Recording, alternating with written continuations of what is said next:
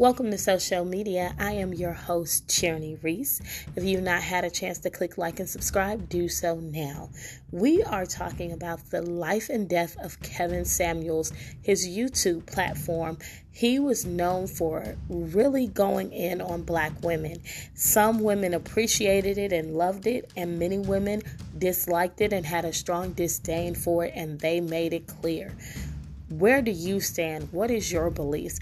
What do you think about his platform, his life, his legacy, and his death? We will be talking about it. Stay tuned for more upcoming episodes on our new show, New Year, Social Media TV. Thanks for tuning in.